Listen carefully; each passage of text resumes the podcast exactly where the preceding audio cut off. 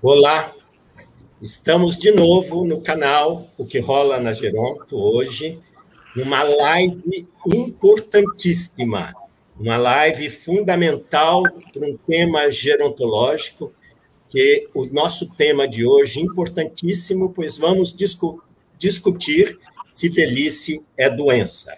É algo que choca tem um impacto extremamente negativo para a maioria das pessoas que trabalham com as pessoas idosas. Quando pensa velhice é doença, as pessoas que trabalham com idoso já se chocam com isso. Então, o canal, o que rola na Geronto, vai trazer para debater esse tema importante dois profissionais muito competentes, extremamente importantes para as causas do envelhecimento. Então, é, essa live tem essa importância. O doutor Alexandre Kalash e o doutor Carlos André Uerrara. Eu vou apresentar os dois inicialmente, tá certo? Para mostrar como é, é, essa live vai ter consistência, né? O doutor Alexandre Kalash, ele é médico e gerontólogo, ele é presidente do Centro Internacional de Longevidade Brasil, e co-diretor da Aid Friendly Foundation. Ele tem PhD em epidemiologia pela Universidade de Oxford, foi fundador da Unidade de Epidemiologia do Envelhecimento da Universidade de Londres e criou o primeiro mestrado em promoção de saúde da Europa. Veja a importância e a, a, como o doutor Alexandre vai agregar conhecimento aqui. Além disso, ele dirigiu o Departamento de Envelhecimento e Curso de Vida da Organização Mundial de Saúde de 1995 a 2008. E nesse período, ele, além de a, a, ampliar a, o planejamento da saúde do idoso no mundo inteiro, ele concebeu e publicou, por exemplo, em 2002, um marco político do envelhecimento ativo e, posteriormente, em 2005, a iniciativa cidades amigas do idoso. E, portanto, o doutor Kalash tem um longo histórico em defesa dos direitos humanos das pessoas idosas. O doutor Carlos Uerrara, no, também importantíssimo, médico geriatra, ele é presidente, está sendo ainda, né, presidente da SBGG. O biênio era 2018 e 2020, mas por conta da pandemia, ele ainda ele está na presidência da SBGG. Ele é membro da Câmara Técnica de Geriatria do CREMESC, aqui de São Paulo, CRM de São Paulo, e do Conselho Federal de Medicina. Ele foi diretor do Centro de Referência do Idoso, CRINORTE, ligada à Secretaria de Estado da Saúde, de 2005 até 2019, e atualmente ele é diretor-geral da INTS, que é o Instituto Nacional de Tecnologia e Saúde, responsável por equipamentos de saúde da Supervisão Técnica de Saúde de Santa Amaro, cidade Ademar, aqui da região sul, da Secretaria de Saúde do município de São Paulo.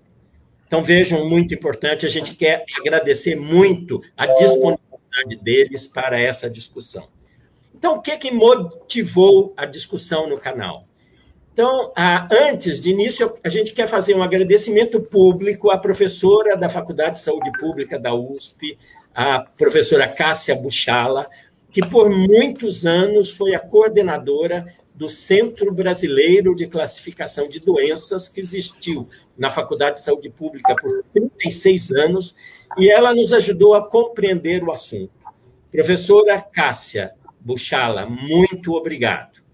Bom, a partir de janeiro, 1 de janeiro de 2022, a velhice, velhice será incluída na 11ª edição da Classificação Estatística Internacional de Doenças e Problemas Relacionados com a Saúde, o CID-11, no capítulo 21, que trata de sintomas, sinais ou achados clínicos não classificados em outra parte e classificada a velhice dentro de uma seção chamada Sintomas Gerais, tem até um código MG2A, ao lado, inclusive, de vários outros sintomas, por exemplo, fadiga, febre de origem desconhecida, hemorragia, edema, dor e outros sintomas, tá certo?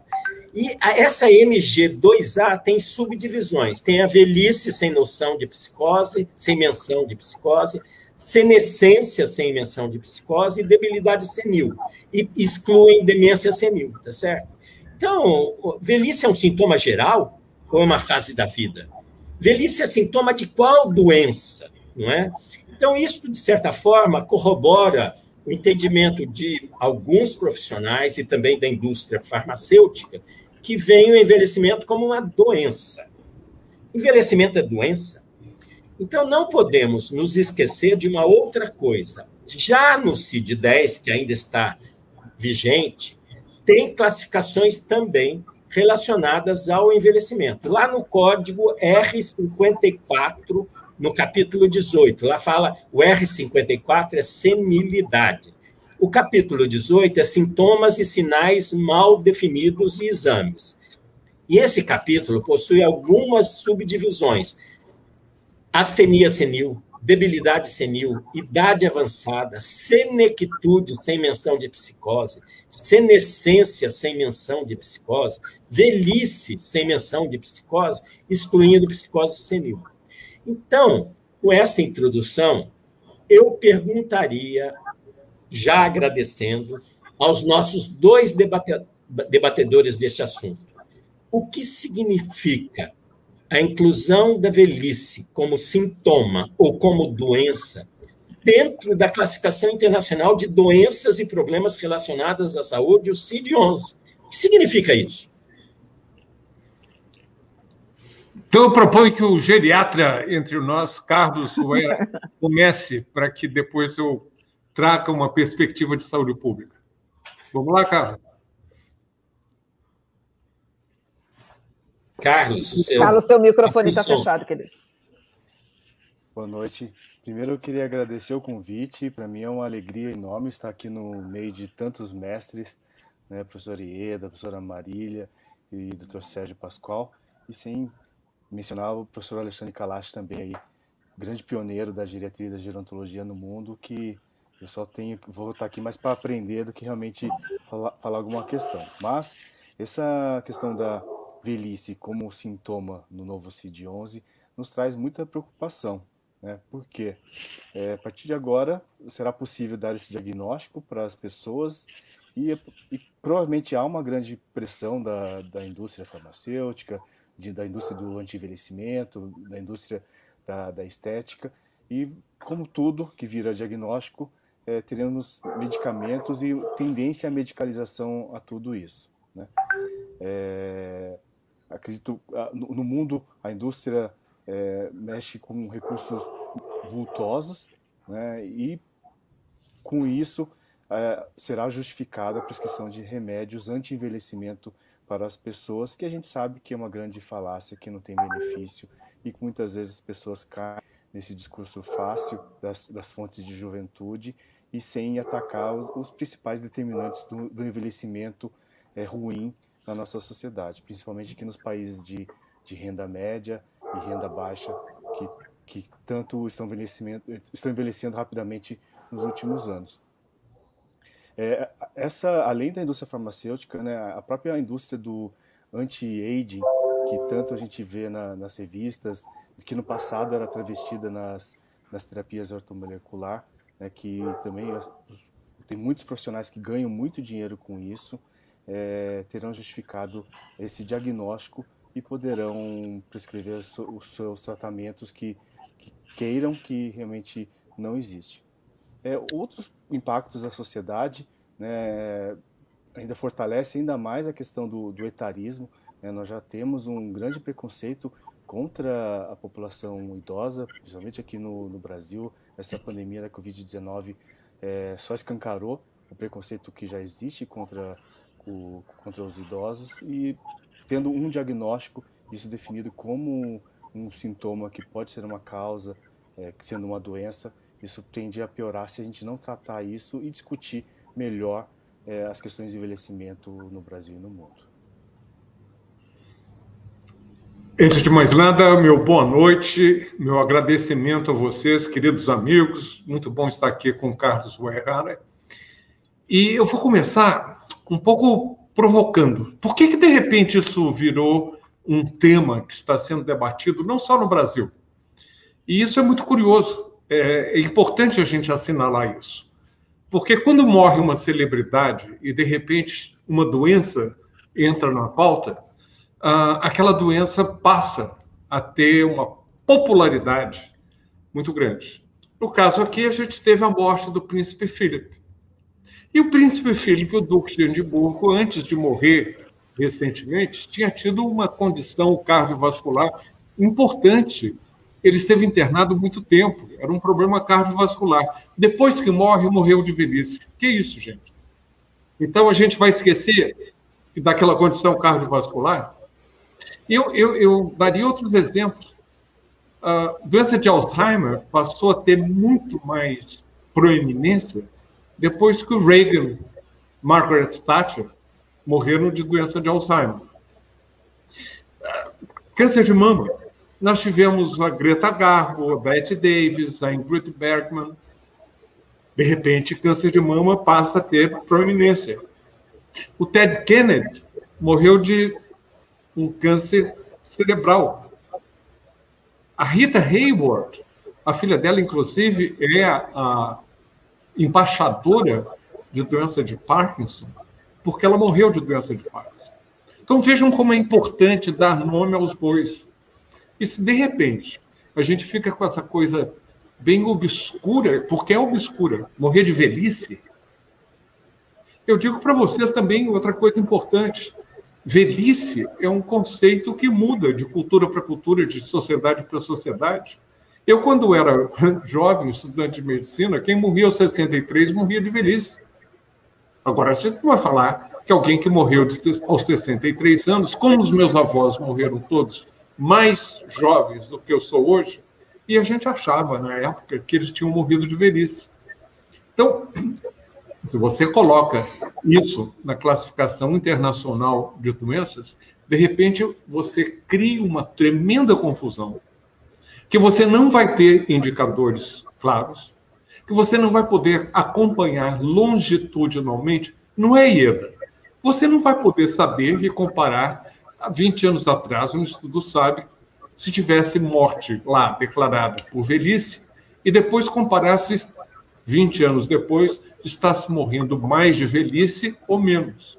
Você cria um grande vácuo que é impossível você acompanhar longitudinalmente, que é impossível você fazer comparações de tempo para tempo dentro do mesmo país, e muito menos fazer comparações de países muito envelhecidos com países menos envelhecidos.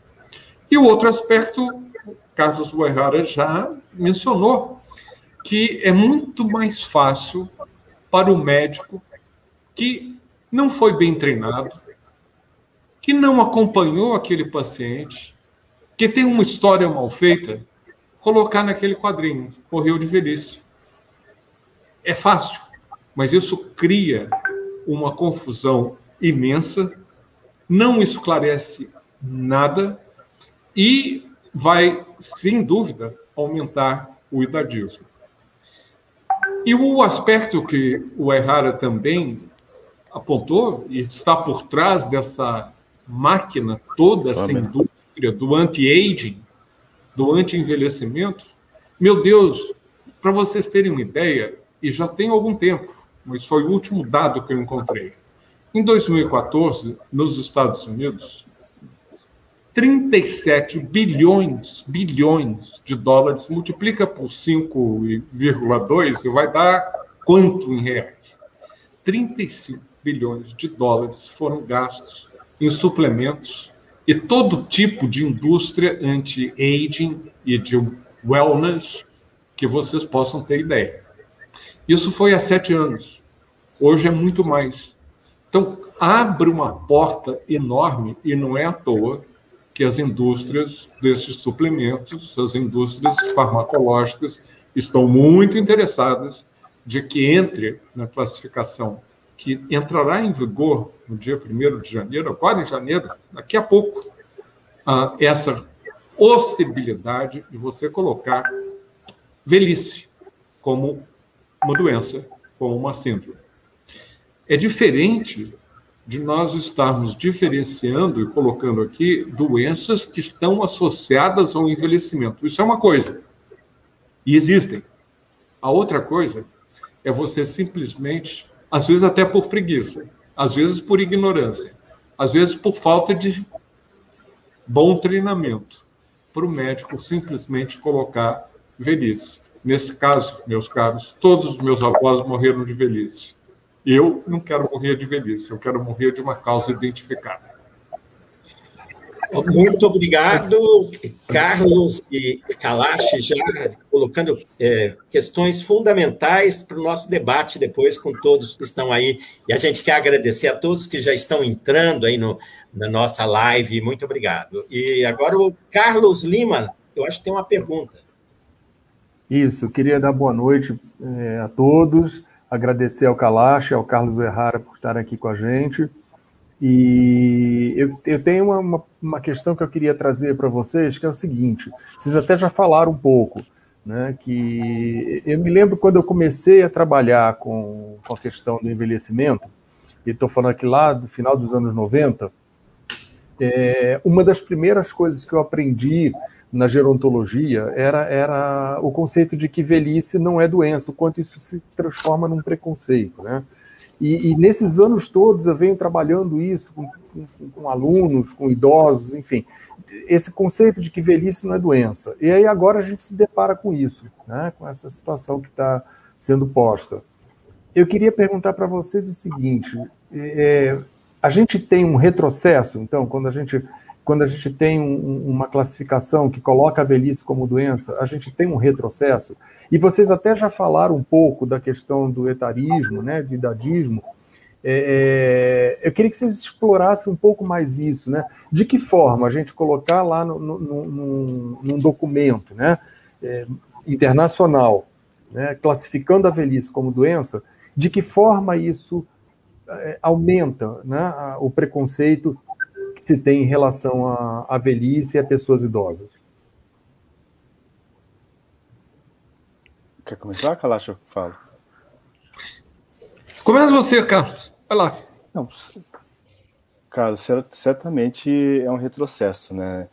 Desde que eu também me sou formado, desde que minha, meu trabalho como geriatra, a gente é, bate, sempre bate na tecla de que velhice não é doença e não deve ser encarado como uh, só com os aspectos ruins do, de perdas, né?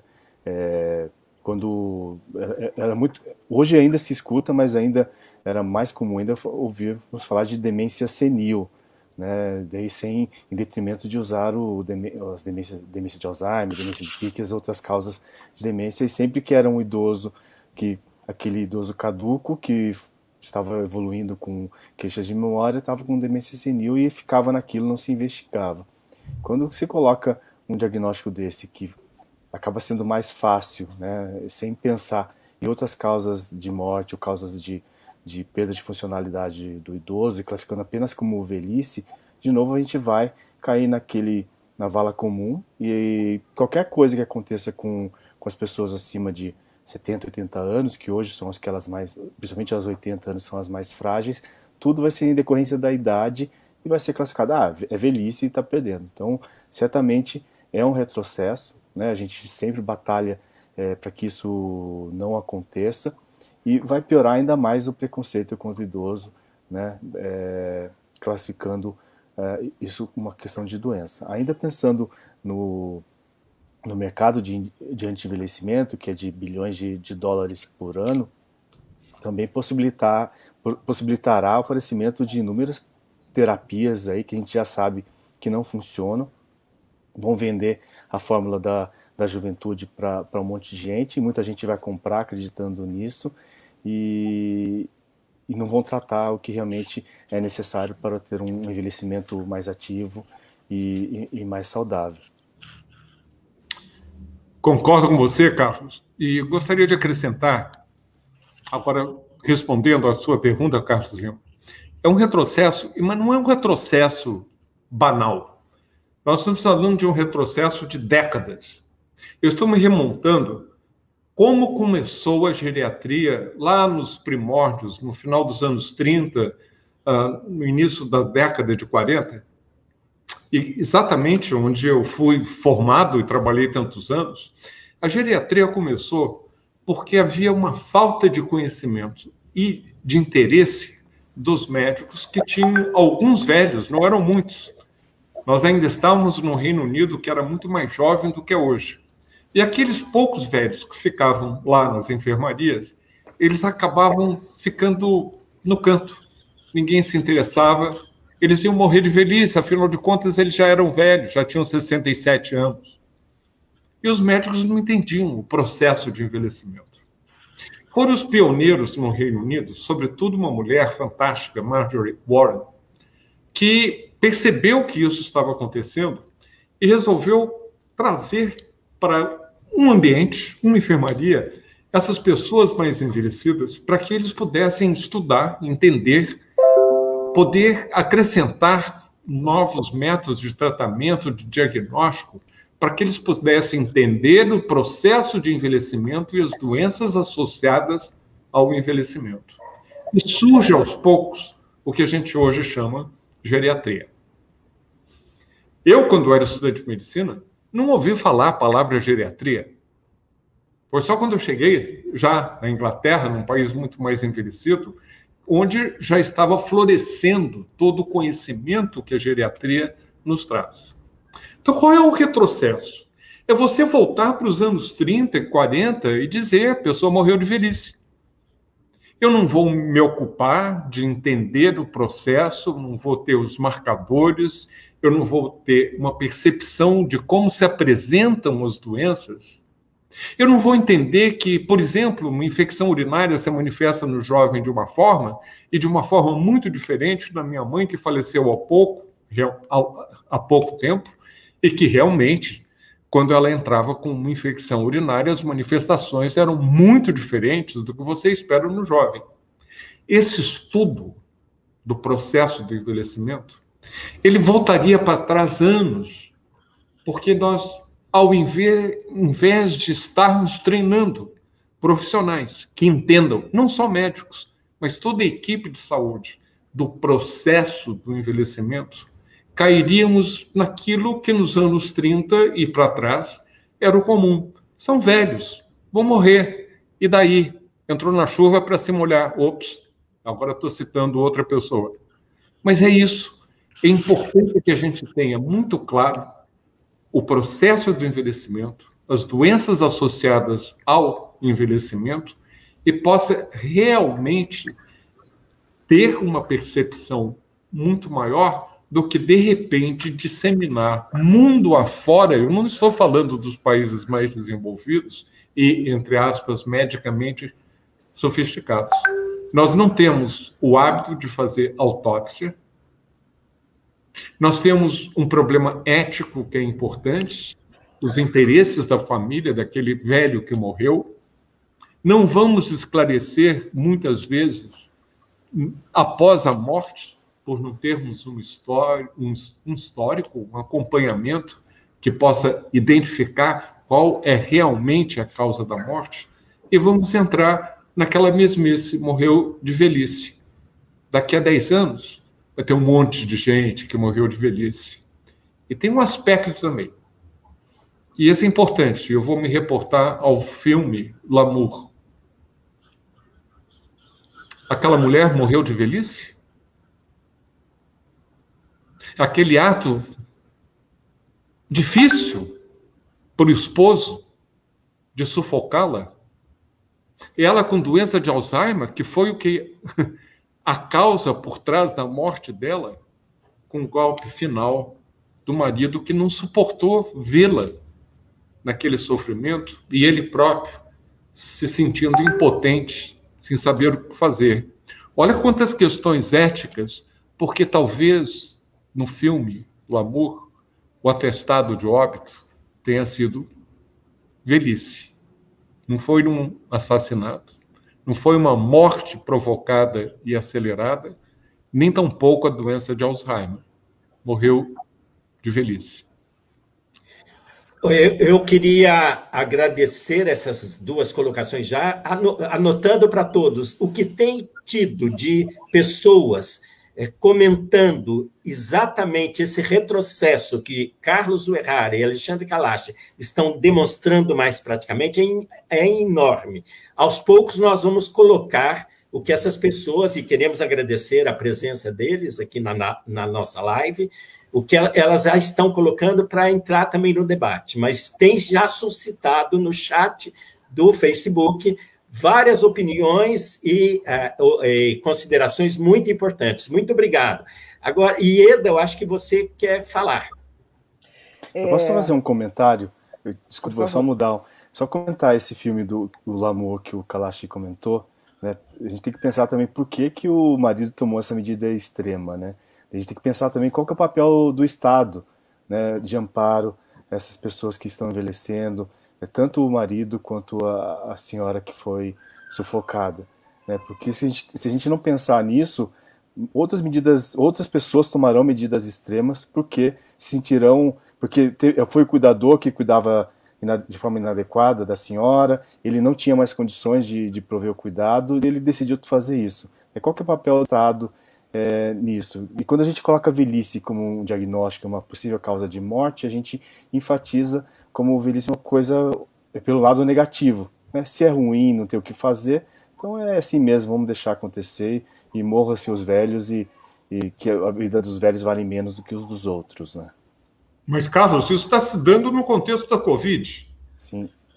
Isso está se dando não só no Brasil, mas internacionalmente no contexto da Covid, porque deixa eu morrer, já viveu, tem 80 anos, tem 90 anos, são um fardo. Isso combina o etarismo com essa falta de política, de compromisso, de solidariedade, de empatia que a sociedade, sobretudo em determinados governos que são funcionalistas e que querem que as pessoas funcionem bem. E se não funcionarem bem, são descartadas. Perdão, Ieder, a sua. Não, não, está ótimo. Eu acho que isso está respondendo, inclusive, a várias, vários comentários que estão aparecendo aqui, no, aqui na live, é, muito interessantes. Vocês até já, é, já responderam uma parte do que a gente tinha programado de estar tá perguntando em relação a a questão da, de banalizar a velhice como um todo. Né? Na hora que você dá um código para a velhice, é, então eu morro de velhice, eu, o meu diagnóstico é, é de doença é velhice. Então, uma das preocupações que, no, que isso nos trouxe foi é, e vocês já comentaram um pouquinho, eu queria que comentassem um pouco mais, é qual é o impacto disso na prática clínica? Então, se eu tenho uma referência diagnóstica como velhice, é, isso não pode comprometer maior, é, a maior investigação de, um, de, um, de uma patologia, de uma doença que essa pessoa está apresentando, sinais e sintomas inespecíficos, que é muito característico das pessoas quando elas envelhecem. É, eu generalizo isso como velhice e fecho assim. Isso não pode vir a comprometer o adequado e o atendimento e o melhor aprofundamento na investigação diagnóstica dessas pessoas. Né? E somando a isso, tem algumas pessoas que, estão, que até colocaram no chat é, que quando as pessoas idosas é, vão aos serviços de saúde, principalmente quando esses serviços são é, ligados ou da iniciativa privada, ligados aos convênios, ou até da, uh, da, do serviço público quando estão ligados às OS, e o, o, o Dr. Carlos conhece bem isso, é, como elas têm que classificar uh, o atendimento com um código CID. Então, isso, uh, e até a própria doutora Cássia Buchala comentou isso conosco. Então, dar um código uh, para este tipo de atendimento também significa uma forma de organização do sistema. Só que na hora que a gente olha para o CID, eles estão colocando dentro do mesmo código coisas que são muito diferentes. Então, eles misturam senescência com senilidade, eles misturam debilidade senil uh, com velhice. Então, dentro da mesma coisa, isso já vem desde o CID-10, tá? É, só que não se chamou atenção para isso, ou talvez porque ele nem fosse tão utilizado, não sei. É, mas agora se chamou atenção para o CID-11 e nós voltamos para o CID-10 e vimos que isso já existia lá de alguma forma. É, então, a questão maior que fica aqui é misturar é, coisas que não são iguais dentro de uma coisa só. Qual é o impacto disso na prática clínica? É, e a quem isso interessa? Tem a palavra o geriatra. Pode só conceituar senescência e senilidade, né? Senescência é o envelhecimento com, uma, com pode ter doenças, pode ter sequela, algum tipo de incapacidade, mas mantendo a sua autonomia e independência ao longo da vida, né? E a senilidade é o que a gente é, sempre preconiza, que é controlando as doenças que existem, mas com, é, é um envelhecimento com perda de autonomia e de independência. Então, senilidade e senescência são conceitos que a gente trabalha muito. É, a, a, grande questão de, de classificar a velhice como um sintoma e como uma doença no, no CID-11 é bem isso que você comentou, professor Ieda. As pessoas vão começar a ir pelo caminho mais fácil, né, classificarão tudo, a gente vai ter é, diminuição das causas de, de morte no Brasil por AVC, por infarto e vai ter um, vai aumentar o número de mortes por velhice no Brasil, certamente, se isso não for bem discutido e só os profissionais médicos que forem fazer o atestado de, de, é, de, óbito vão colocar isso porque vai acabar sendo mais fácil.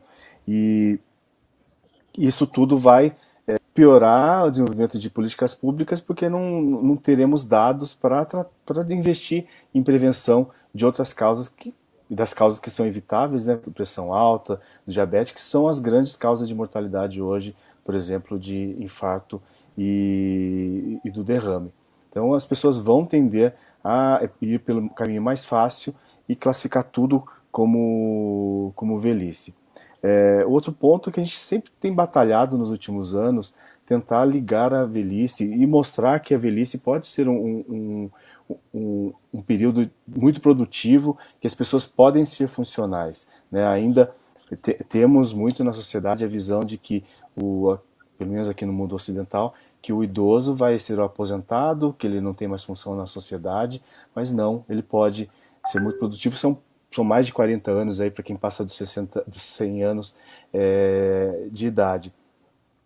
E se a gente não é, fizer esse discurso e mostrar para a sociedade que é, o período da velhice, diferente de ser um diagnóstico de doença, ele pode ser muito produtivo, a gente não vai evoluir nas políticas públicas porque tudo vai ficar é, caracterizado como é, uma, o lado negativo do envelhecimento. Isso é, é não traz benefício nenhum para a gente. Então, essa visão de que todo idoso é inútil e obsoleto, que é muito relacionado a essa visão do velho, da, da, da velhice, ele traz um, um retrocesso enorme vai piorar, como já dissemos bastante, a questão do etarismo e não, e não vai ajudar em nada no desenvolvimento de políticas públicas para que a gente consiga atender melhor ao idoso na, seu, na, su, na sua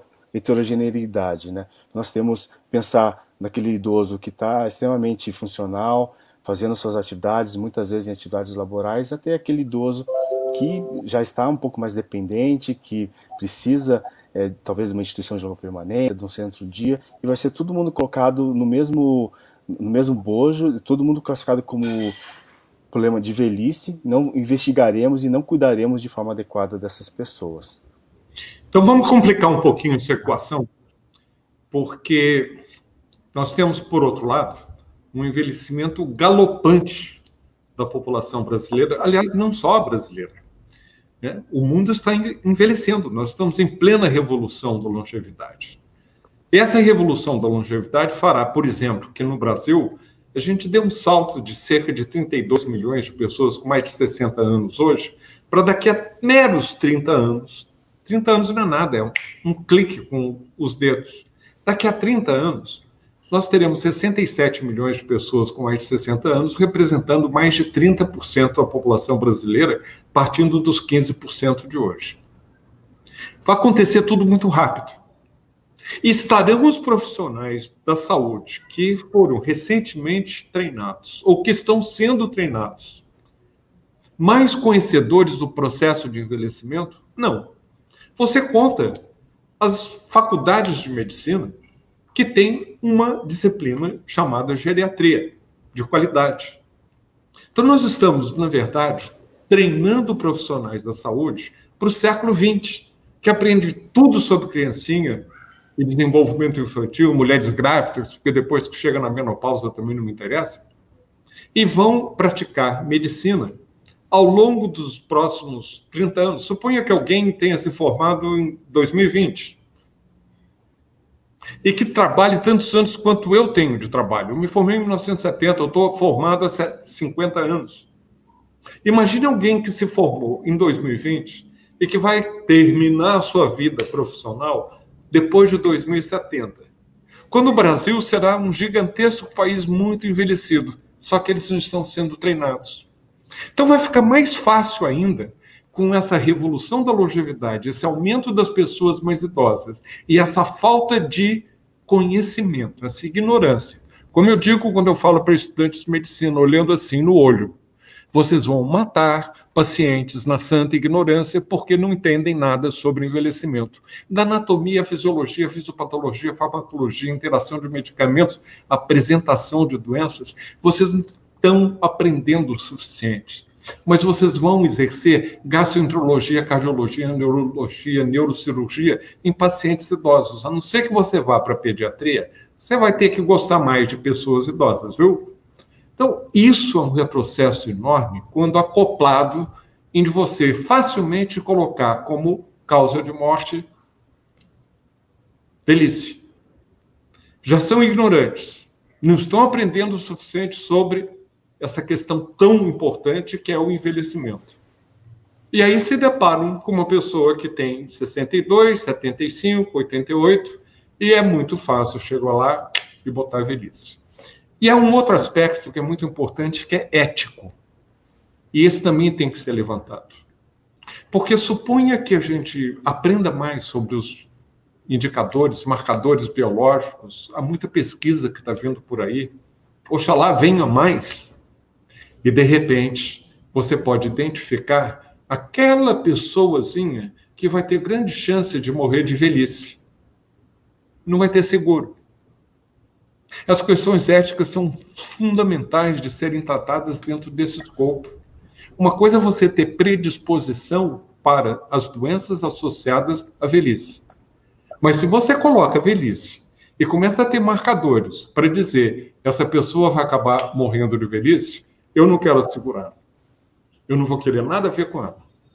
E essa pessoa vai acabar morrendo de velhice prematura, porque vai acabar morrendo de maltratos da falta de conhecimentos, muito antes daquilo que poderia ser o potencial de vida dessa pessoa.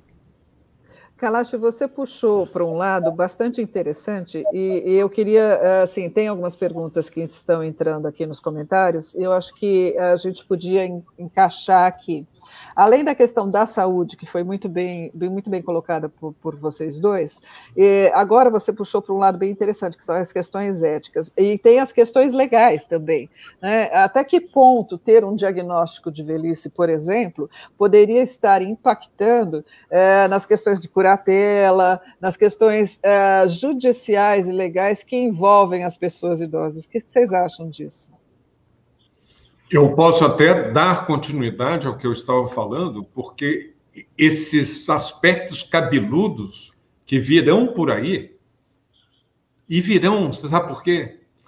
Talvez a gente tenha se dado conta do perigo da classificação internacional de doenças, versão 11, muito tarde. É agora que está começando a ser debatido, e eu discuti na semana passada, depois que vocês me convidaram, com os meus ex-colegas, tem muita gente com as quais eu trabalhei na Organização Mundial da Saúde e continua, continuam lá. Vocês vejam o retrocesso mesmo na OMS. Quando eu saí de lá, eu saí diretor de um departamento que chamava-se Envelhecimento e Curso de Vida, para acentuar, inclusive, a importância do curso de vida que explique como você vai chegar ou não aos 70, aos 80, aos 90. Os determinantes sociais da saúde. Os predispos... Tudo que pode predispor para você ter uma velhice. Era um departamento. e a gente tinha um peso, porque na hora que a gente ia para ter uma reunião com o diretor-geral da OMS, todos os diretores sentados ali em volta da mesa, existia uma voz. Não há mais. Está fragmentado. Hoje nós temos diferentes unidades, uma até brigando com a outra, um pouco batendo de cabeça, disputando, né? aqui é meu território, você não mete a mão. Então vejam como esse etarismo, esse cidadismo, se manifesta até a nível da Organização Mundial da Saúde, um retrocesso. Imagine isso acontecendo no contexto de que velhice é uma doença. E eu diria mais, modéstia à parte, se eu estivesse como diretor ainda do Departamento de Envelhecimento e Saúde da OMS, eu teria brigado muito. Talvez eu fosse voto vencido mas eu não teria permitido, ou tentaria não permitir, que velhice entrasse para a classificação. Porque o tema do envelhecimento está enfraquecido a nível da sociedade, é que a própria Organização Mundial da Saúde permitiu que isso acontecesse. Ainda há tempo para gritar, para protestar? Sinceramente, eu não sei, porque há interesses em jogo fantásticos. E eu volto aos interesses da indústria do anti-aging, da indústria farmacológica, da indústria de seguros, de tudo isso que pode estar complicando um fator que precisa ser esclarecido. Eu até tomei nota aqui, envelhecimento é um processo contínuo e multifactorial perdas de capacidades funcionais e, com frequência, um número de doenças ah, associadas. Existe a questão da fragilidade. Esse foi um grande avanço. A fragilidade ela está associada ao envelhecimento, mas o que está por trás da fragilidade é que precisa ser pesquisado para que a gente possa evitá-la. E não simplesmente dizer fragilizou, vai entrar num processo de declínio funcional, o funcionalismo, e Bebel, acabou-se. Então, eu acho que não é só um retrocesso banal, é um retrocesso que tem implicações grandes e que por detrás está uma falta de conhecimentos, mesmo daqueles que tomam decisões importantes, por exemplo, a nível da OMS, que destrói um departamento e que o fragmenta às vésperas de lançar a década do envelhecimento saudável. O que eu também acho um absurdo, que volte a ser saudável, como se aquele que envelhece não saudavelmente não tenha mais interesse.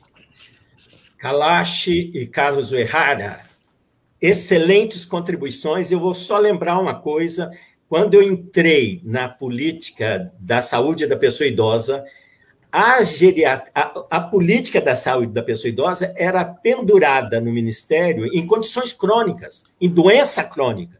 E a gente fez uma, uma grande, um grande movimento para tirar as políticas do envelhecimento de doença crônica, porque não é envelhecimento não significa apenas ter doença. Então, já é uma coisa que vem há muitos anos e vocês e nós vamos ter de, de destrinchar isso para lutar contra agora essa, essa coisa maior no CID. Mas antes de continuar, eu acho que tem várias perguntas, a gente poderia já introduzir algumas perguntas das pessoas que estão participando, e já agradecemos a essas pessoas, tanta gente perguntando, e, e para introduzir no debate, para não ficar ainda só nós aqui, já introduzir pessoas que estão nos ouvindo. Pamela, você quer fazer alguma pergunta? Já colocar alguma pergunta para nós?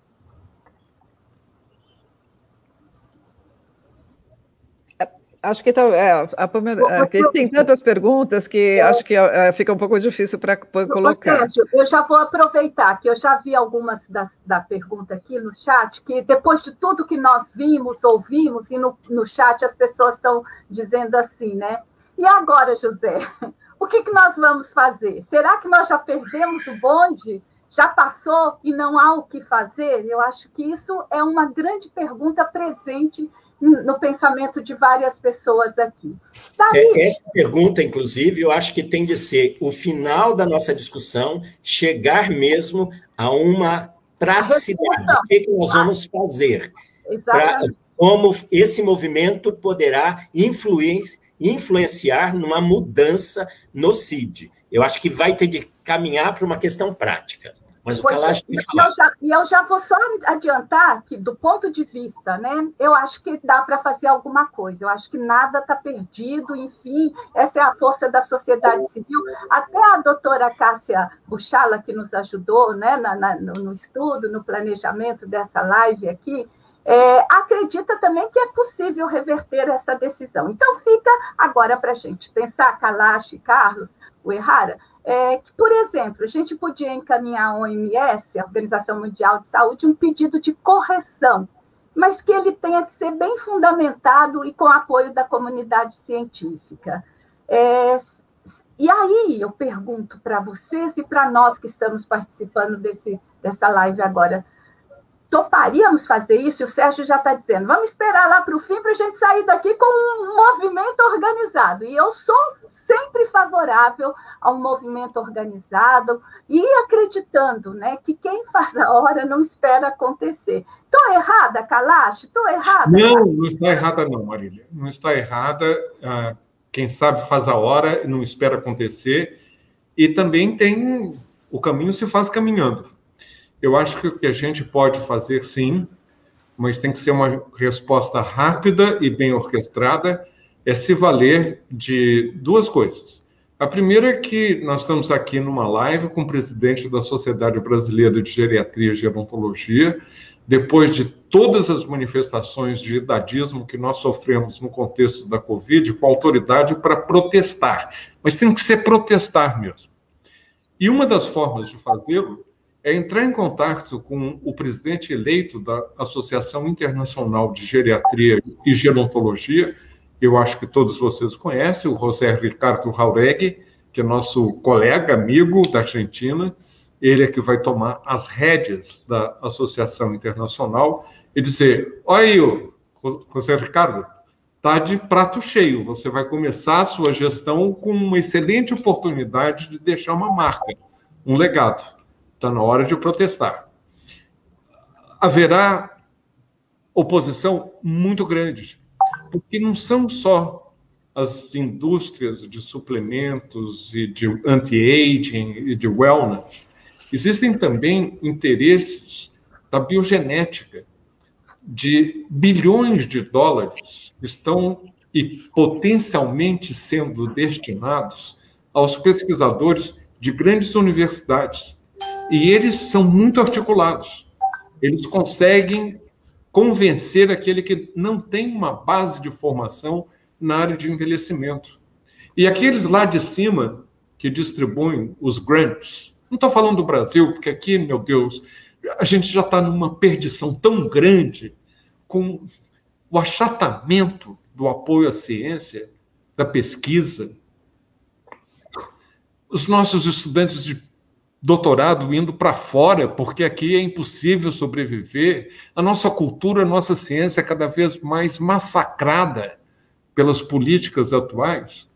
Mas lá, nos países do norte, existem interesses grandes das grandes universidades, de gente muito bem articulada, sobretudo na área de biogenética, querendo fazer mais pesquisa nessa área, com perigos grandes, que eles também não percebem as implicações bioéticas de essa transformação que seria até mesmo da cultura em relação ao envelhecimento. Então, eu acho que ainda pode acontecer alguma coisa. Eu acho que protestar vale, mas tem que agir muito rápido. Isso não vai ser uma coisa fácil. E Marília, você, minha querida amiga, que eu sei do seu imenso interesse pela questão de gênero, Vou chamar atenção para outra coisa. Vai ter muito velho que vai morrer com diagnóstico de velhice. Mas vai ter, sobretudo, muito ve muita velha, porque são as mulheres que vivem mais, que vão chegar aos 90, que já sofrem, sofrem o preconceito por serem mulheres, que vão ser abandonadas e que vão acabar recebendo esse rótulo de morreu de velhice, porque são a maioria daqueles que têm mais de 80, sobretudo mais de 90 anos, e vai acabar esse mulherio todo idoso morrendo de velhice. Eu tenho muito pouco a, complementar que Isso o mesmo, Kalash disse. Carlos? É, não, o Kalash falou praticamente tudo, tem muito pouco a acrescentar. Infelizmente, a gente está realmente no final aí da, da implementação da, do CIND 11. Essa discussão está pelo menos em 2015, só que só agora que a gente está focando e teve conhecimento, uma maior repercussão em relação a isso. Mas acho que nunca é tarde para que a gente consiga, pelo menos, se não for possível reverter, discutir sobre o, essa questão. Né? Acho que mudou-se o perfil do, é, da OMS, da diretoria de envelhecimento de lá. Acho que é importante a gente trazer essa discussão à baila, porque se eles não aprenderam isso, de alguma forma a gente tem que levar essa discussão para eles. Acredito eu que o José Ricardo Haureg ele, é, ele vai é, é, nos, nos, apoiar nessa, ou liderar esse movimento, né, porque agora, no próximo ano, quando ele assumir a IAGG, é, ele tem muitas demandas, mas essa é uma ótima demanda para que ele já comece já a sua gestão frente ao IAGG, é, nessa luta, nessa, nessa discussão é, sobre o CID-11 e envelhecimento, e a velhice. Né? Olha, eu tenho uma sugestão bem prática para vocês. O José Ricardo é um cara super uh, próximo. Sim. Vamos convidá-lo a próxima semana para fazer o que rola na gerontologia. Ele, ele entende português perfeitamente. Ele fala português bem. É. se explicar de uma forma concreta. Em vez de fazer um protocolo, protocolar uma carta que vai chegar, convida. Tá? Ah, eu, eu, eu dou para vocês o WhatsApp, o e-mail, etc. E, e convida para a semana que vem. Assim, José Ricardo, isso aí é um negócio cabeludo. Você topa?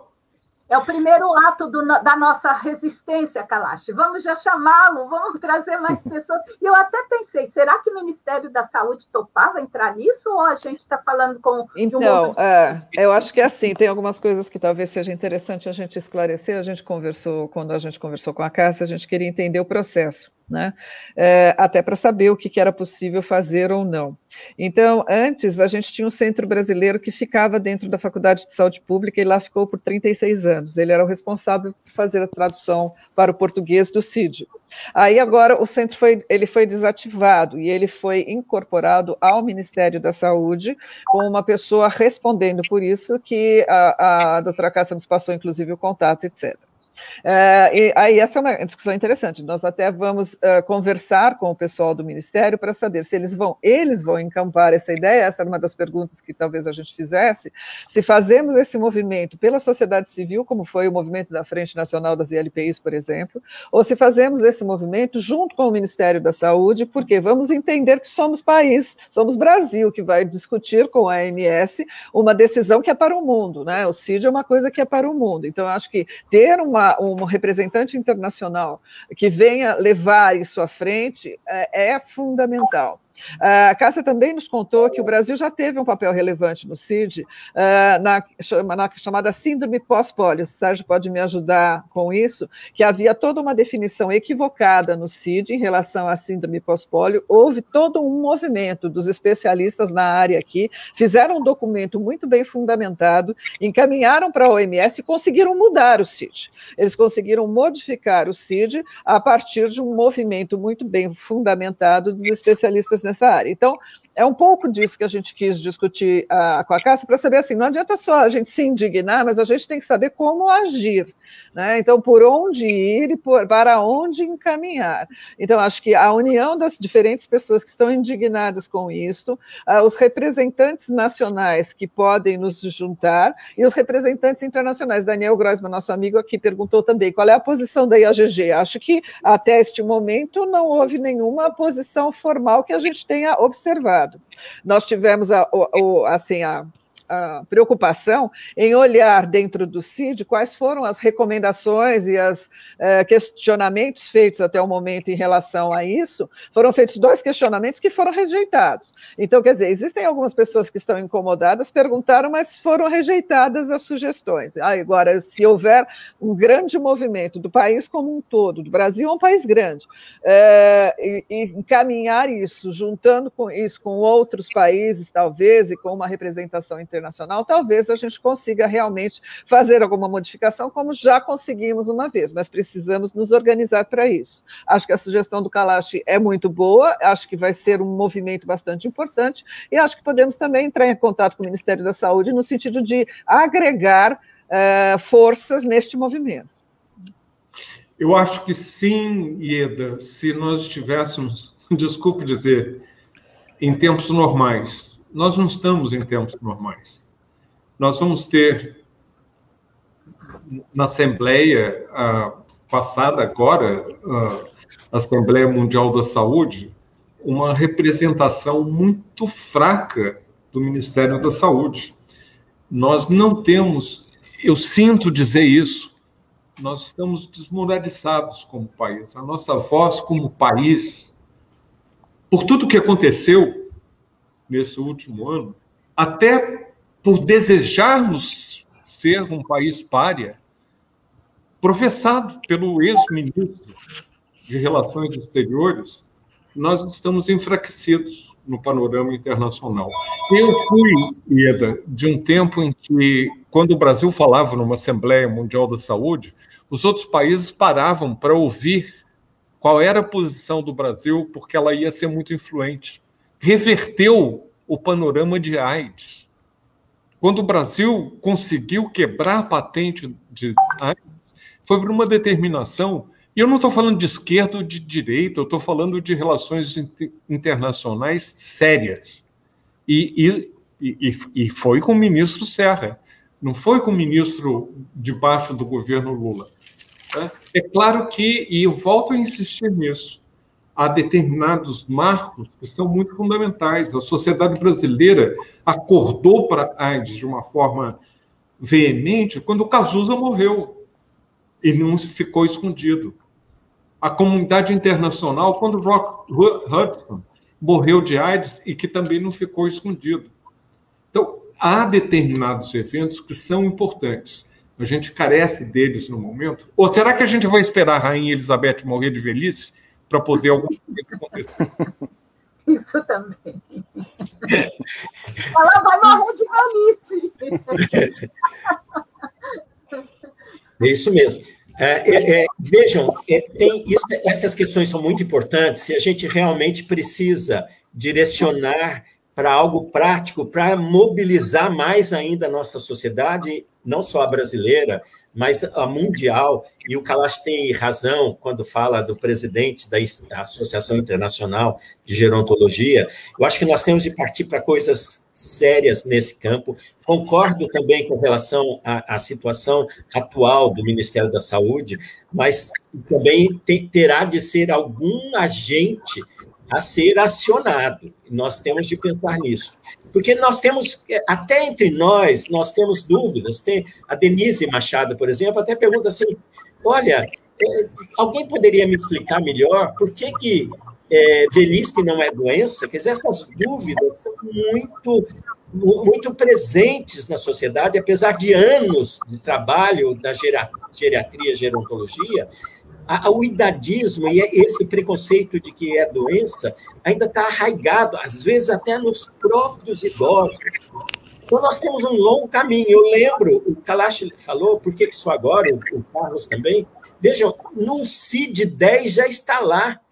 Velhice estava lá, mas a gente não prestava atenção que o, o, o código principal era senilidade. Né? Então, é, é, a velhice ficou lá no meio né, escondida. Agora, no CID-11, ela sai, ela se sobrepõe, ela vira um código velhice, tá certo?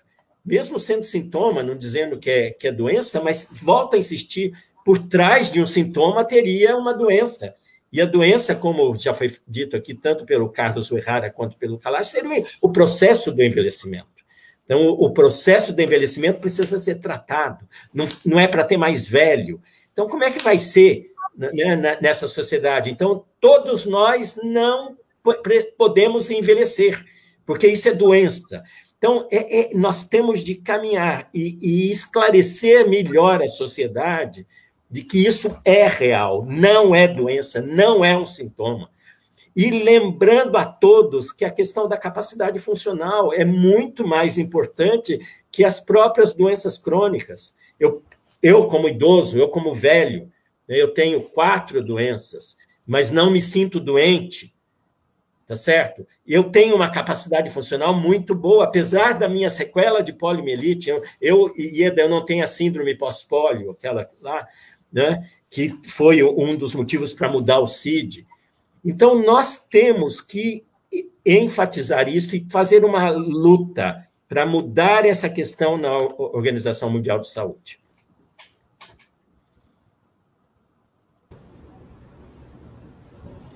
Uma ideia. Precisa fazer um movimento organizado para isso. Acho que Kalash, desculpa. As pessoas estão se colocando eh, aqui no chat uh, indignadas, etc. Algumas pessoas têm colocado que, infelizmente, inclusive alguns colegas, alguns profissionais de saúde uh, da, de diferentes especialidades, eles uh, até gostam dessa ideia e defendem essa ideia. Então, é um pouco aquilo que você falou. Essa não é uma, uma discussão simples. Nós estamos lidando com várias coisas por detrás de disso, que de pessoas que querem isso, com movimentos que querem isso no mundo. Né? Então, acho que por isso precisa ser um movimento organizado. A questão de comentar da questão do Ministério ou não é que agora é o Ministério da Saúde, é um setor do Ministério da Saúde a, a responsável pela questão da classificação, o que não invalida o todo o movimento da sociedade civil. Ótimo se eles vierem conosco, mas se não vierem, isso não invalida. Calacho, tem a palavra. Não, eu estava só pensando aqui, do ponto de vista de organizados, e é uma pergunta para o Carlos. Uh, quantos membros tem a Sociedade Brasileira de Geriatria e Gerontologia no momento? 2.800 associados. É fácil fazer um, um survey, um inquérito, perguntando a opinião deles, de uma forma muito simples. Concorda ou não? Sim ou não? Sim, é tipo é fácil. CPI. Concorda ou não? Concordo. E que a gente tivesse numericamente, de uma forma expressiva, que não é a opinião do presidente, não é a opinião da diretoria ou de um meia dúzia de gatos pingados, mas é a Sociedade Brasileira de Geriatria e Gerontologia se manifestando através dos seus associados e mostrando que 87,4% dos associados acha que isso está errado. E aí a gente tem uma voz muito mais potente para chegar no Ministério da Saúde e no final na OMS, dizendo: olha, nós somos taxativamente contra, isso precisa ser mais bem discutido, e daí também partir para o José Ricardo Jauregui e talvez fazer um inquérito rápido, rápido, desse tipo, a nível internacional, para que a gente possa estar munido de mais poder de fogo. Uhum. A, a Cristina Hoffman, que, que já foi coordenadora da área técnica de saúde de idosos no Ministério, ela coloca aqui no chat que ela, ela acha muito importante mapear a posição de representantes do Conselho Federal de Medicina, do Conselho Federal de Enfermagem, de Psicologia, Fisioterapia, Fonoaudiologia, uh, etc., da própria OPAS, das universidades, e associar tudo a SBGG, a ANG e a IAGG e daí juntar com, com a questão política na história. Então, acho que existe, uh, além do mapeamento da própria sociedade, outros mapeamentos que a gente pode solicitar né, que sejam feitos para que endosse esse movimento uh, de modificação do CID. E lembrando que a Cássia falou assim, embora ele, o CID 11 passe a valer a partir de 1 de janeiro, ela mesma que trabalhou a vida inteira com isso, disse que não acredita que ele realmente entre em vigor a partir de 1 de janeiro, porque ele precisa ser traduzido nos diferentes lugares, ele precisa ser incorporado, ele custa muito caro, porque você tem que eh, mudar sistemas uh, de codificação para implantar o CID. Então, não é um processo uh, tão rápido assim. O que, para nós, neste momento, é uma coisa interessante, porque enquanto isso acontece, é possível se fazer todo um movimento para tentar se modificar isso. Eu acho interessante, olhando aqui os comentários, e são muitos, são muitos, gente. E há um envolvimento grande, um sentimento de indignação e, ao mesmo tempo, um sentimento de participação. que podemos fazer? Eu penso que esta é a força que vai nos unir e que vai nos manter é, com o objetivo firmado atrás dessa reversão, dessa situação. E aí veio um comentário aqui interessante que eu acho que eu perdi. A pessoa pergunta assim: criança e adolescente também vão ter CID? Não é? É, é uma provocação que se faz, mas que, que, que, que, que chama a atenção e, por outro lado, nos, nos move, nos promove, uh, nos impulsiona a seguir em frente nessa articulação que, como já foi dito, deve ser ampla da sociedade civil, sim, da, da, ciência, da medicina, da SBGG. Podemos envolver também a Comissão do Idoso do Congresso, que tem parceiros interessantes, ou seja, as possibilidades são grandes. Gente, eu queria eh, fazer um resumo, porque já tem, na verdade, estão surgindo algumas propostas, e são quatro propostas que eu estou vendo aqui.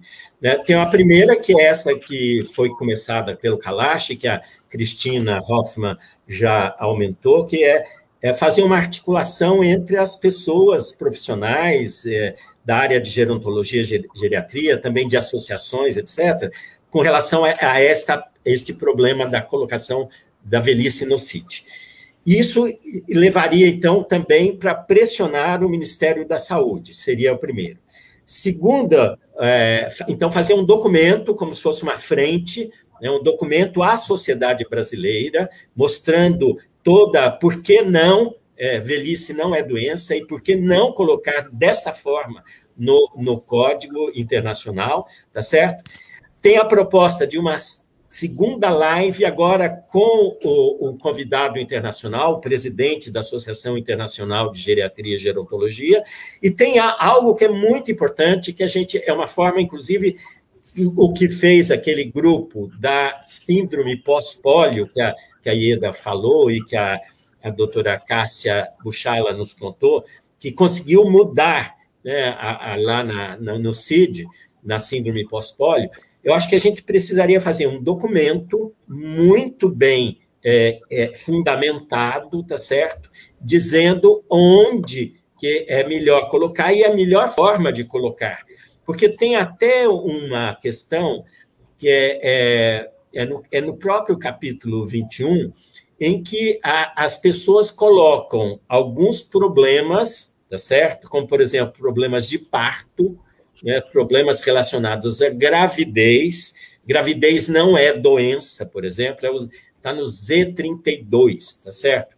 Então, é um exemplo que é, existe no CID, inclusive 11, a gravidez colocada num, num, outro local onde não é sintoma nem doença. Então, não, não eu olho para aquele CID e falo, não, ela não está classificando gravidez como sintoma nem como doença, mas como algo associado à procura por serviços de saúde. Não é? Então, é, é totalmente diferente o enfoque. Tá certo? Então, isso é muito importante. A gente precisa fundamentar um documento. Então, é, é, eu estou vendo aqui quatro propostas que a gente podia tentar efetivar. A gente quem? A gente, nós que estamos aqui, as pessoas que estão conosco aqui no chat, há várias pessoas se colocando, a Cristina colocou de novo, ela ficou bastante indignada com isso e ela acabou de colocar de novo que ela levou essa discussão uh, para diferentes estruturas do próprio Ministério da Saúde, Direitos Humanos, para ver a posição, conversou com a Universidade de Brasília, com as ligas de gerontologia, com a Universidade Federal de São Carlos, Universidade Federal da Paraíba, Fiocruz, Universidade Federal do Rio de Janeiro, eles estão aguardando uma posição, eh, uma sugestão de uma live para se organizarem num movimento nacional. Então, a gente agradece a Cristina por todo o empenho, que desde que na hora que nós uh, sugerimos a live, ela já está neste movimento. Eu acho que o movimento é das pessoas interessadas em fazer isso. Nós temos um canal e nos juntamos porque somos pessoas interessadas em trabalhar com a questão do envelhecimento, assim como vocês, que também, além de serem ícones na área, são pessoas interessadas em mudar essas questões. Então, eu acho que é isso: juntar as pessoas uh, que estão interessadas em fazer um movimento nacional para isso, mas um movimento organizado, para que ele realmente possa ter uh, um resultado. Acho que é nesse sentido. Né, Sérgio? É, exatamente. Quando eu falei gente, a Ieda especificou melhor. Quer dizer, não, o canal está sendo um, um, uma forma de canalizar, tá certo? Toda essa angústia e, esse, e, e, essa necessidade de solucionar o problema e buscar os parceiros que vão nos ajudar. E, e, e aí a, a Ieda já elencou né, os vários parceiros para a gente tentar né, reverter é, dessa forma como está no sítio. Ficou claro? Algumas pessoas estão sugerindo não... aqui, Carlos Errara, que a SBGG poderia puxar esse movimento enquanto uma sociedade que representa a geriatria e gerontologia. Uh, foram algumas das sugestões dadas aqui. Acho que podemos unir esse esforço à IAGG, que a gente uh, vai tentar convidar para vir aqui debater. Então, seria um esforço conjunto, acho que. É, sim, no, no, Brasil, no Brasil, quem representa a IAGG é a própria SBGG, né? Isso. Mas esse, essa discussão e, e envolvimento do, do movimento civil é importante para que a gente consiga é, trazer essa discussão, para que a, a, todo mundo consiga ter acesso às assim, informações e ter conhecimento para conseguir defender é, que velhice realmente não é doença. Porque se fizermos apenas um documento para levar isso para o ministério, esperar que esses nossos políticos hoje é, coloquem isso como uma prioridade de, de pauta para discussão, até esse ministério deve, vai ser um documento é, feito em vão. Então é importantíssimo envolvermos as, as pessoas, fazer esse tipo de, de atividade como estamos fazendo hoje, para que mais pessoas tenham acesso às informações, consigam refletir sobre essas mudanças e o impacto. Acho que é importantíssimo essa discussão de hoje, porque muitas vezes as pessoas não, não imaginam que podem, talvez, estar precisando de uma, de uma UTI, né, e tendo lá uma fila de cinco pacientes, por conta de um diagnóstico de, de, de velhice, ela vai ser colocada como o último é, paciente na espera de, de, leito.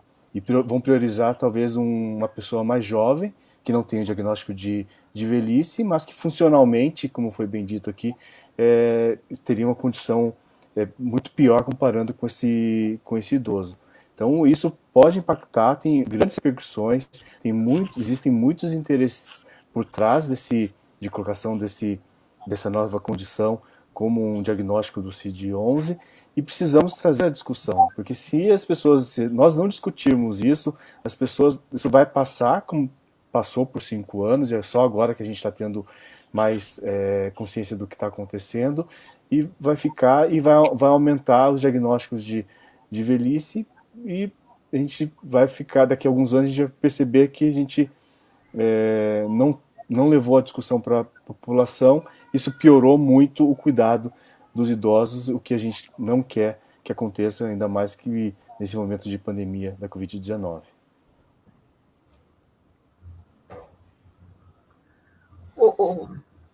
Nada acontece se a mídia não for mobilizada. E para isso precisa também uma estratégia. Eu não estou falando só da mídia formal, eu estou falando da mídia social eu acho que também é muito importante essa mobilização uh, a nível da mídia uh, social de que isso seja ventilado. Estou pensando aqui, uh, provavelmente eu vou propor que a próxima coluna da semana, não essa, porque já está pronta, quinta-feira, dia 3, mas que no dia 10, na coluna da Folha de São Paulo, eu trate sobre esse aspecto. E isso poderia ser uma forma de um pouco galvanizar e, e botar lenha na fogueira. É, isso é muito importante, Kalash, porque toda vez que você sabe disso melhor que eu, agora que está que tá com a coluna no jornal, toda vez que sai um artigo em um jornal de grande circulação, a mídia se mobiliza em cima daquele, da, dessas publicações, fazendo outras publicações. Isso é, é, vale assim para qualquer coisa. Então, ele vê num lugar e aí as pessoas é, começam a fazer isso. Então, acho que isso é importante, por mais que a gente fale com a, a imprensa que a gente conhece, é, acho que este movimento de começar a publicar em, em mídia de grande circulação isso e tornar isso público vai ajudar muito nesse movimento. É, inclusive, Ieda, com, eh, sendo, por exemplo, a fala do, do, do, do Kalash na Folha de São Paulo, já traz uma, uma visão adequada, concreta e correta do, de como é o problema e como solucionar, tá certo? E, e tem uma visibilidade muito grande. A Sandra Regina Gomes também a, pede para a gente acrescentar na relação, levar para todos os espaços democráticos, para conhecimento de todos. Então, tanto um artigo como este, é, consistente, quanto um documento, por exemplo, encabeçado pela SBGG e por outras entidades, a gente vai ter de divulgar é, em toda a mídia, com certeza, em todos os lugares, tá certo? A, a, e por trás disso, for, nos fortalecendo para conseguir a mudança lá na Organização Mundial de Saúde, lá no CID-11. É, tem uma questão que eu acho importante, que é o seguinte, a gente não abordou, que é quando a gente fala de sociedade civil, por exemplo, como é que andam os conselhos, conselhos municipais, estaduais e o Conselho Nacional? Porque parece que a gente também, nesses últimos tempos, tem tido uma enfraquecida nesse, nesse setor. Né? Como é que ficaria isso? Que seria de fundamental importância a posição dos conselhos nesse momento. Muito bem lembrado, Carlos. Muito bem lembrado. Fala, Carlos. Eu acho que há, há poucos conselhos que têm uma força e uma representatividade democrática hoje ah, no Brasil. Infelizmente, nós presenciamos um enfraquecimento uh, uh, do, a nível nacional. Vou deixar muito abertamente: o Conselho Nacional de Direitos das Pessoas Idosas, se tivesse ficado nas mãos deles a se mobilizar para criar uma frente nacional de proteção das ILPIs, nós teríamos muitos mais milhares de mortes de pessoas idosas, porque são idosas, porque são fragilizadas, porque estão em ILPIs. Foi a Frente Nacional, liderada e concebida pela Carla Giacomini, mas com uma rede fantástica de mais de 1.200 pessoas mobilizadas, que formulou as diretrizes que pôde levar. Isso era função do Conselho Nacional. Eu não espero que o CNDI vá se mobilizar por uma causa dessa. Acho que eles não têm nem muita capacidade de entender a dimensão desse problema. E não é a nível municipal, estadual, embora concorde com a Sandrinha, que todos, todos os mecanismos democráticos que dê voz, agora é a hora de protagonismo, é botar para gritar, mobilizar a Academia Nacional de Medicina, as academias estaduais, os, os, as entidades universitárias. Tá? Mas isso, eu de novo me pergunto: quem? A gente. E acho que se a gente não colocar muito claro quem é esse agente que vai tomar uh, essa iniciativa, uh, vai ficar nas boas intenções, mas esfria. Kalash, acho que é Acho que a SPGG, nós podemos é, liderar isso, não vejo problema, porque é, é, uma sociedade científica que congrega profissionais que cuidam de, de que estudam o envelhecimento humano, né? Mas acho que é importante trazer isso, falando de novo quem, né? Nos Estados Unidos tem uma entidade que tem uma, um papel enorme lá nas discussões, que é a AARP, que é uma sociedade do, da sociedade civil, né, de aposentados, que tem uma força, força enorme. Então, eu acho que é importante o movimento de uma sociedade científica, nós temos condições de fazer isso, somos profissionais que estudamos o envelhecimento humano, mas também é importante ter um movimento organizado da, da sociedade civil, de forma de uma sociedade, não, não só esperar que o especialista, aquela pessoa que estuda, mas aquelas, o, pode ser um grupo de aposentados, as pessoas que gostam da questão do, do envelhecimento, também se organizar para trazer isso à tona, né? porque acho que é, nós temos várias questões que precisamos trazer. Nós estamos participando muito na, na proposição de políticas públicas é, no Brasil relacionado ao envelhecimento é, populacional brasileiro, mas acredito que falta ainda o braço da sociedade civil que traga é, isso, porque só esperar que o, nós profissionais que atuamos com isso, a gente não vai ter condições de. São tantas demandas que a gente não vai ter condições de, de trazer e discutir isso de forma. É, da velocidade que nós precisamos, né? Porque tem, faltam profissionais para nos ajudar, faltam braços e mãos para essa discussão. Uh, esses contatos, aí eu posso colaborar.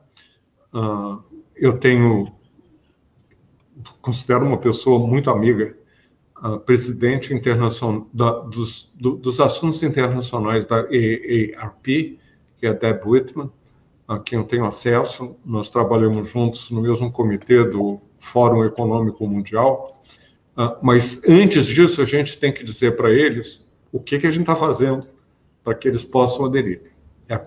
Aí a questão de não darmos a liderança, uh, passar essa liderança, que de início tem que ser mais acadêmica e que tem que ser mais a nível da associação da sociedade brasileira para associação internacional e acho que a gente já pode dar a volta uh, do presidente atual, Jack Hole, porque não considero que ele vá se mobilizar muito com isso, e já ir e apelar de forma que eu reforço a, a, a ideia de convidar o José Ricardo para um bate-papo desse o mais rápido possível. Só para trazer aqui uma informação, né? Pesquisa rápida aqui, AARP, né, que é a Associação de Aposentados lá dos Estados Unidos, tem 38 milhões de associados. Um país de 300 milhões de pessoas. Quantos que você falou? 38 milhões. Sim, 38 milhões. E é um, não é de especialistas, não é de profissionais de saúde, não é gente que trabalha com. São aposentados. E é o que falta aqui no Brasil, né? A gente tem uma entidade de que represente realmente as pessoas mais velhas, não, não, não sendo apenas os profissionais de saúde.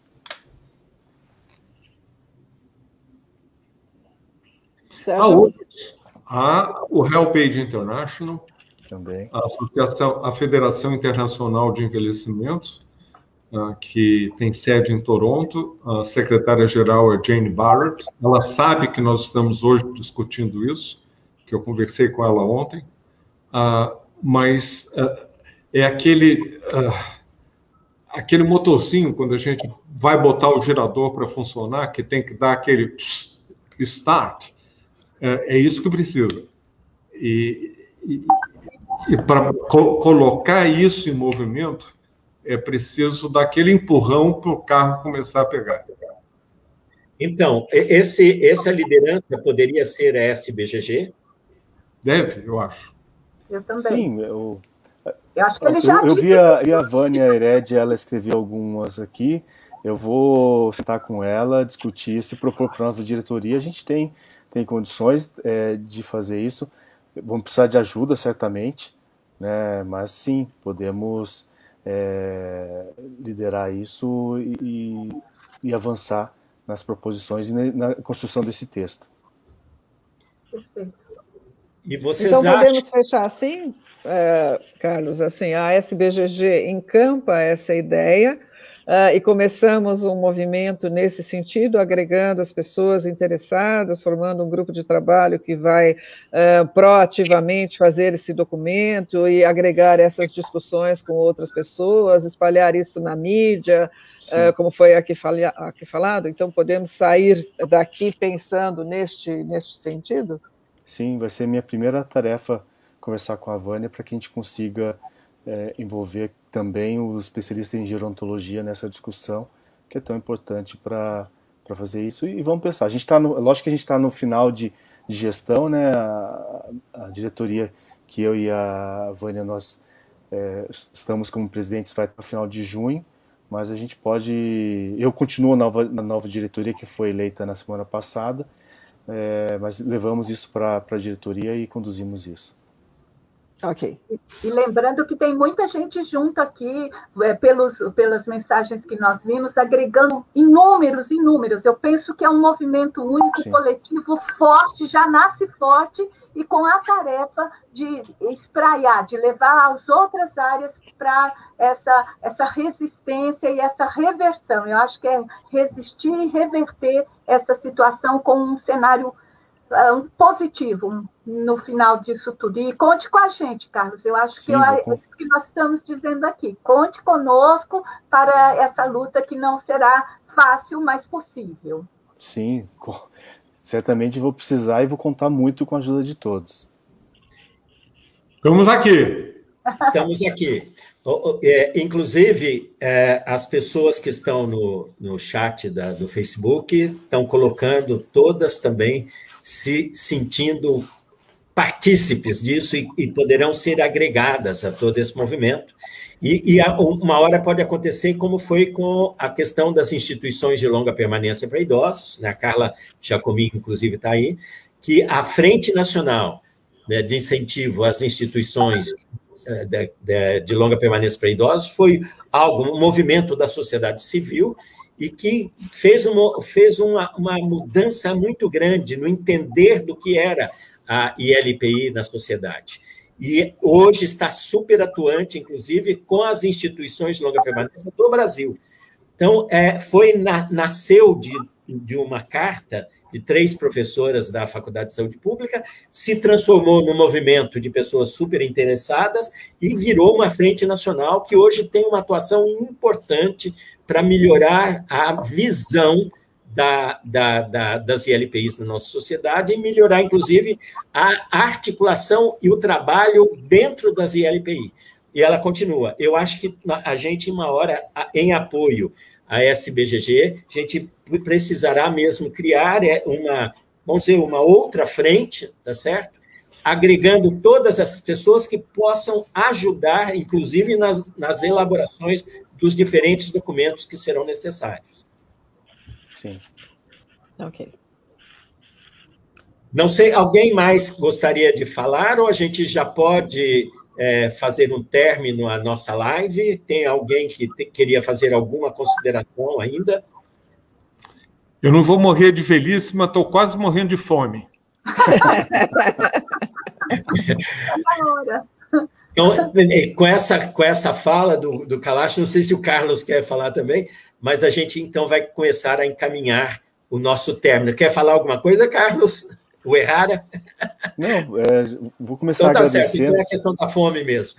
Bom, então eu queria inicialmente agradecer de uma forma muito grande a presença do, dos dois debatedores com, com consistência, que trouxeram questões e ideias super fundamentadas e importantes, o professor Alexandre Kalash e o doutor Carlos André Oerrara nessa nossa live. Quero agradecer a todas essas pessoas que estão aí nos ouvindo. Quero dizer a todos que nós vamos, está gravado, nós vamos colocar no canal no YouTube o que rola na Geronta, a gravação de hoje de toda essa live, para que mais gente possa acessar, e até peço a quem está aqui nessa live que comece a divulgar depois o, o locus, o link do canal no YouTube, o que rola na Geronta, para a gente ampliar ainda mais o público nessa discussão.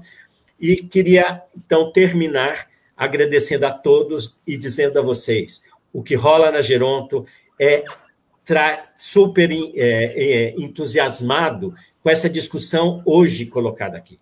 Velhice não é doença, velhice não é sintoma, e nós vamos precisar, de fato, mudar essa visão que é muito mercantilista, muito calcada em medicamento, medicalização, que é transformar a velhice numa doença, o envelhecimento numa doença, para poder aplicar é, prescrever remédios, hormônios, vitaminas, indústria, dinheiro. Não, nós temos de transformar isso em algo que seja respeitoso para com o envelhecimento e que o CID-10 consiga transparecer esse enorme respeito a uma população que tanto doa para todas as sociedades do mundo inteiro. Então, eu queria agradecer a todos e continuem acompanhando o nosso canal, o que rola na Geronto, e tudo de bom para todos, uma boa semana. Quem sabe teremos uma live internacional. Vamos, vamos pensar nisso. Então, boa noite, muito obrigado, Kalash, muito obrigado, Carlos Uerrara, Ieda, Marília e Carlos Lima, muito obrigado a todos, e aqui falo em nome de, do canal O que rola na Geronto. Até uma Eu... próxima. Sérgio, eu acho que o Kalash tinha levantado o dedo. Tinha, Kalash? Levantei sim, só de uma forma bem pragmática. Carlos, Carlos Uerrara, agora. Eh, vamos pensar para a semana que vem a gente fazer um artigo uh, assinado por nós dois, que é uma forma da SBGG já entrar na Folha de São Paulo, levantando essa peteca. Tá?